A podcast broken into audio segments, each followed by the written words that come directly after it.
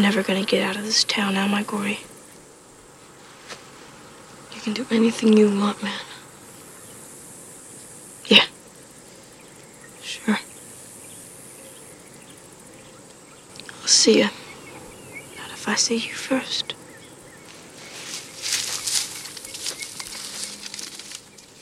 Chris did get out. He enrolled in the college courses with me, and although it was hard, he gutted it out like he always did. He went on to college and eventually became a lawyer.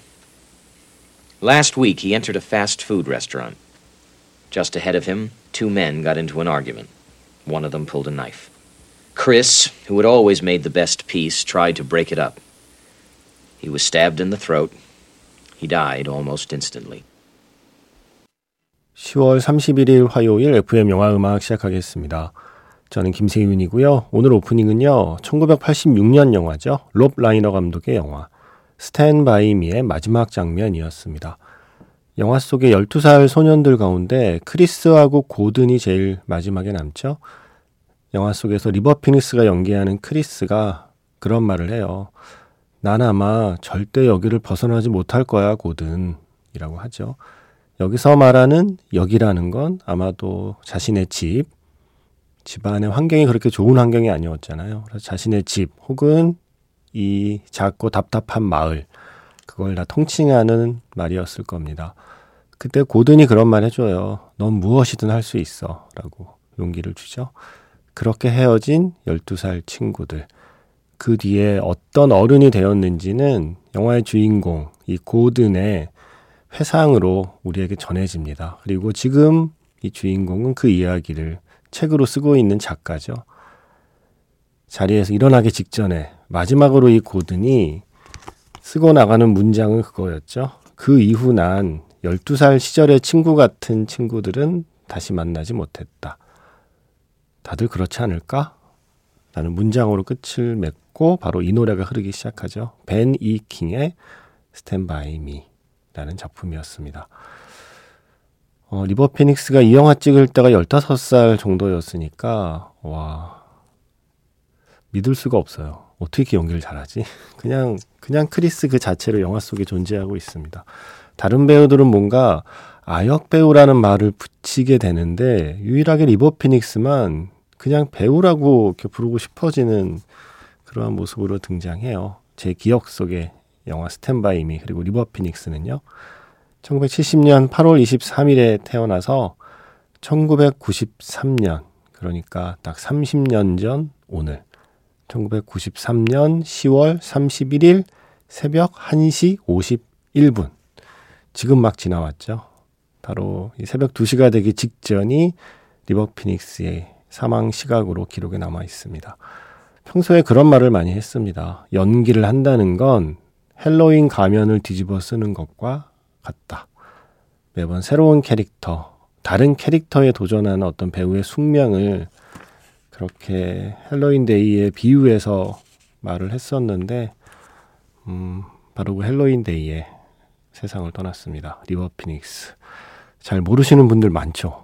예, 이미 30년 전에 세상을 떠난 배우라서 대부분 그가 출연한 영화들을 많이는 못 보셨을 텐데, 음, 그래도 기억하는 분들이 있을 거고요.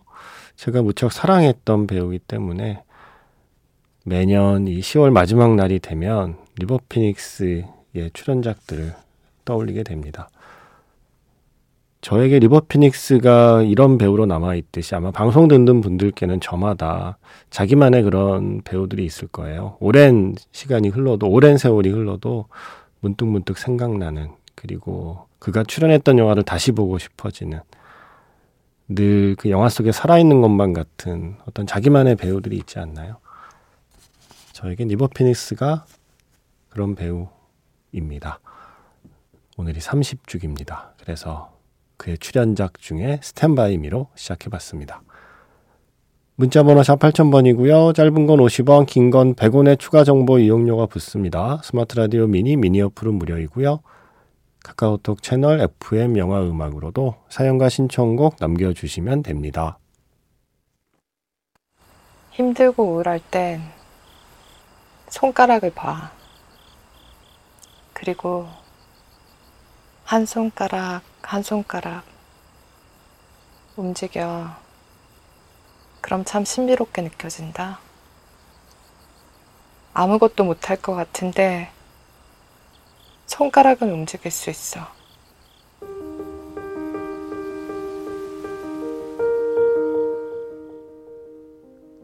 손가락을 움직여서 신청곡을 보내보세요. 문자번호 샵 8000번, 짧은 건 50원, 긴 건 100원에 추가 정보 이용료가 붙습니다.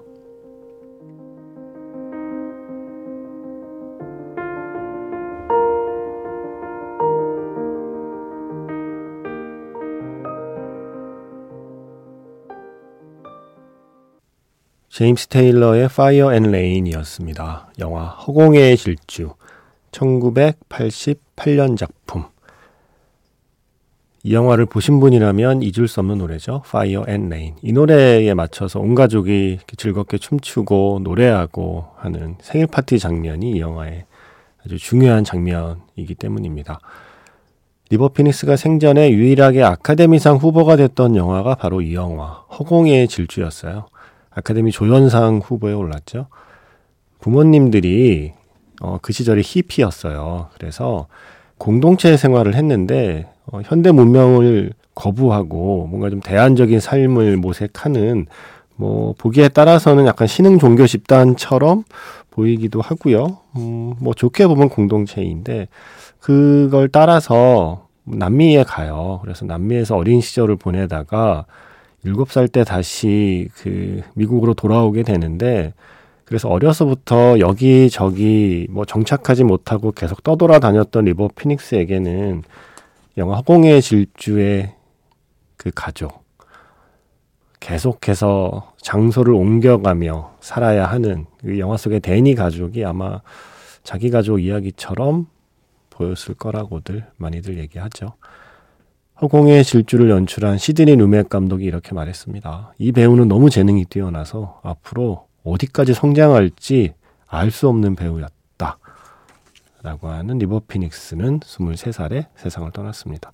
오늘 저녁에 한국영상자료원에서 허공의 질주 상영해요. 그리고 나서 리버 피닉스 얘기해달라고 그래서 제가 기꺼이 하겠다고 그랬거든요. 고맙더라고요. 리버 피닉스 30주기를 기억하고 행사를 마련 하는 것 자체가 뭔가 반갑고 고마워서 냉큼 하겠다고 했습니다.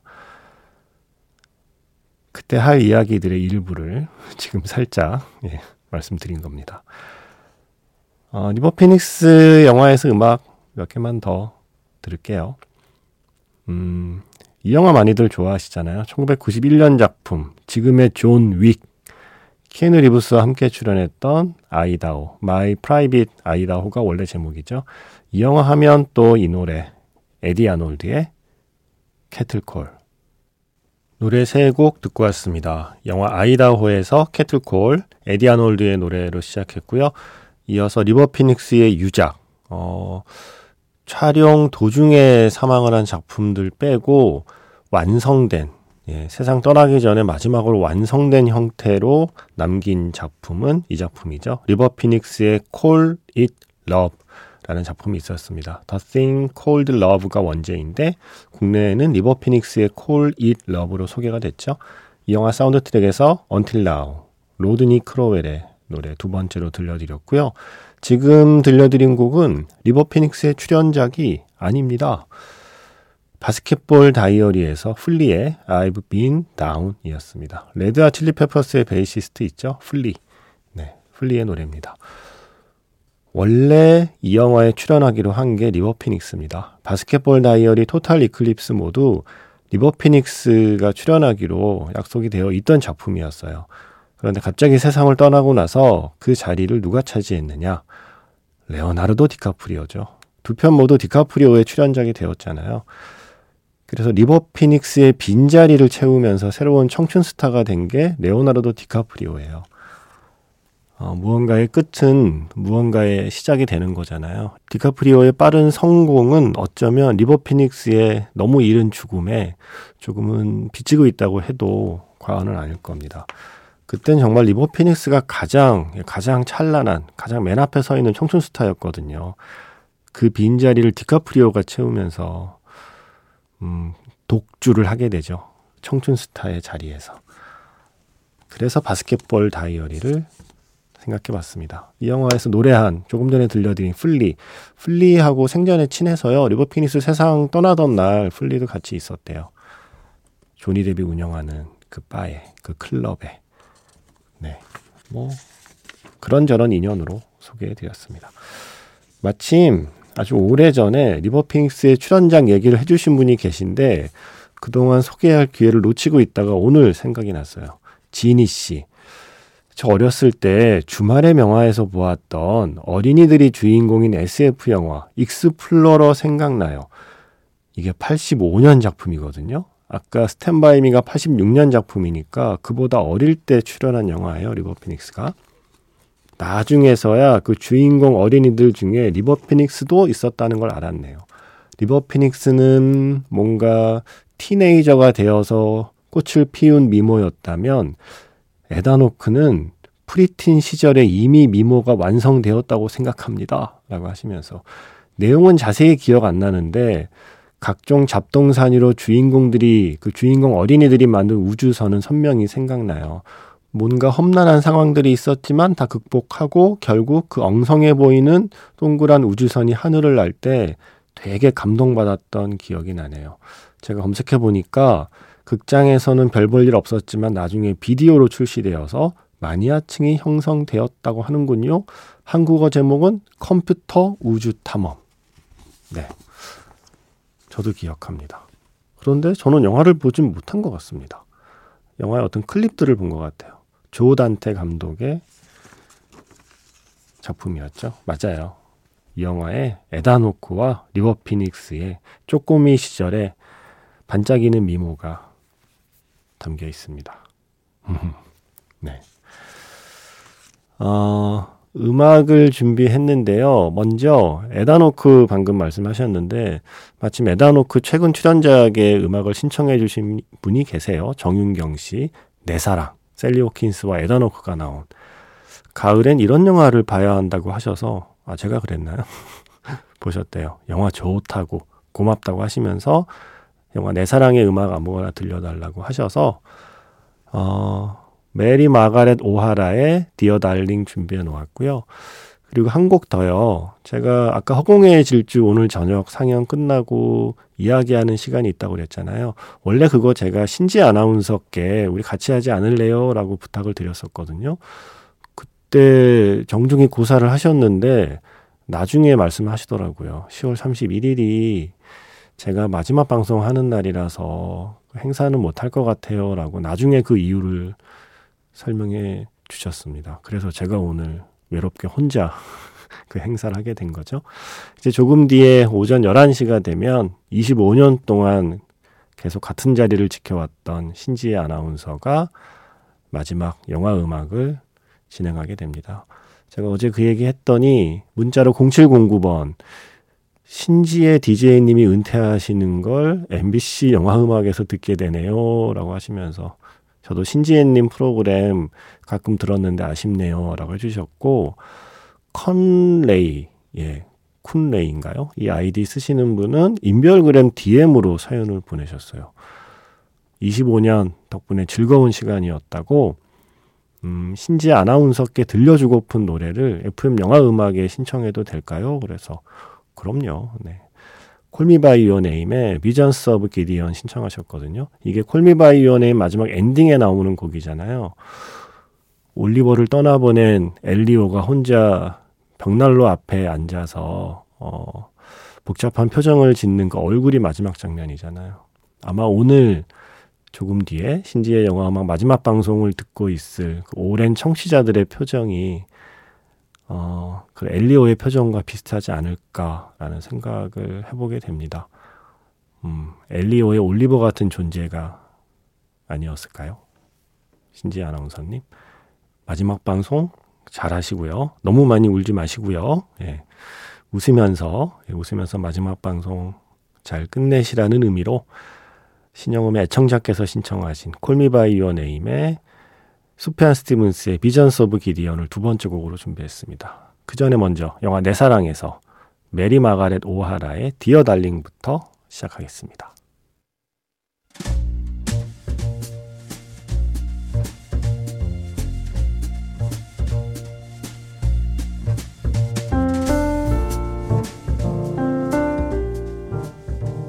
다시 꺼내보는 그 장면, 영화 자판기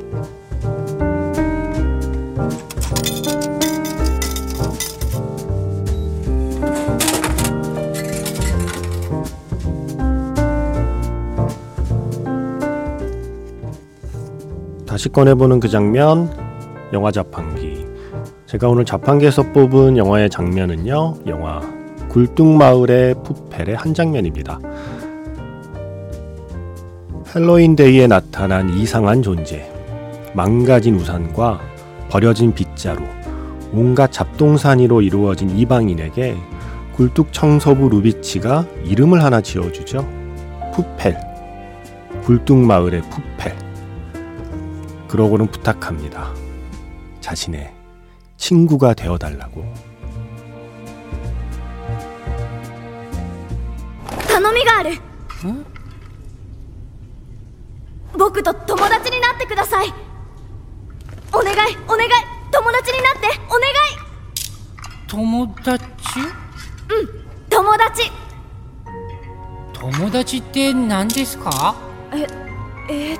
と隣にいてくれる人。は母ちゃんには今日友達と遊んでることにしてるんだ。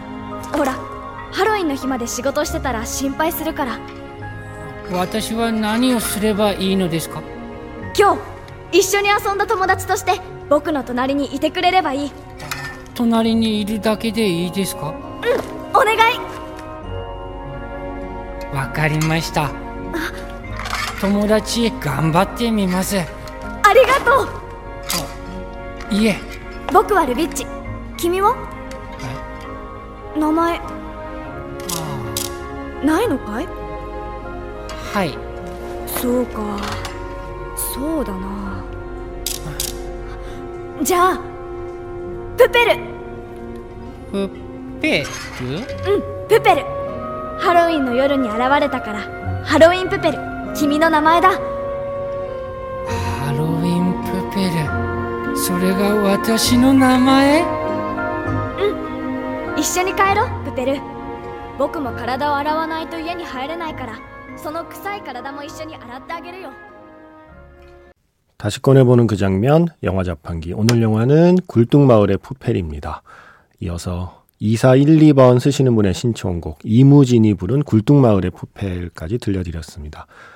헬로윈에는 푸펠이죠.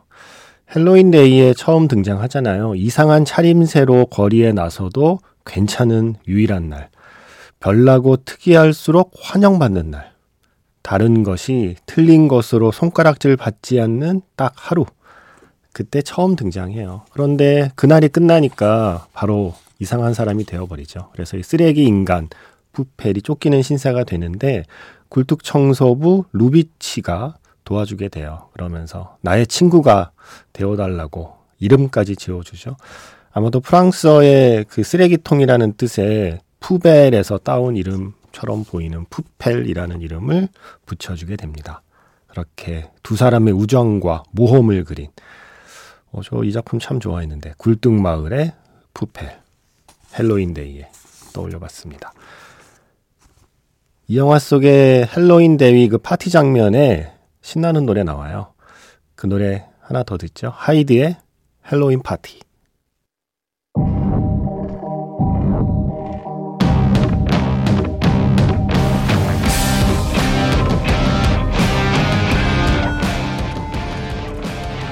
팀버튼의 크리스마스 악몽 역시 헬로윈데이에 빼놓을 수 없는 영화죠. 이 영화의 This is 헬로윈을 마릴린 맨슨이 다시 불렀습니다. 오늘 마지막 곡입니다. 지금까지 FM 영화 음악 저는 김세윤이었습니다.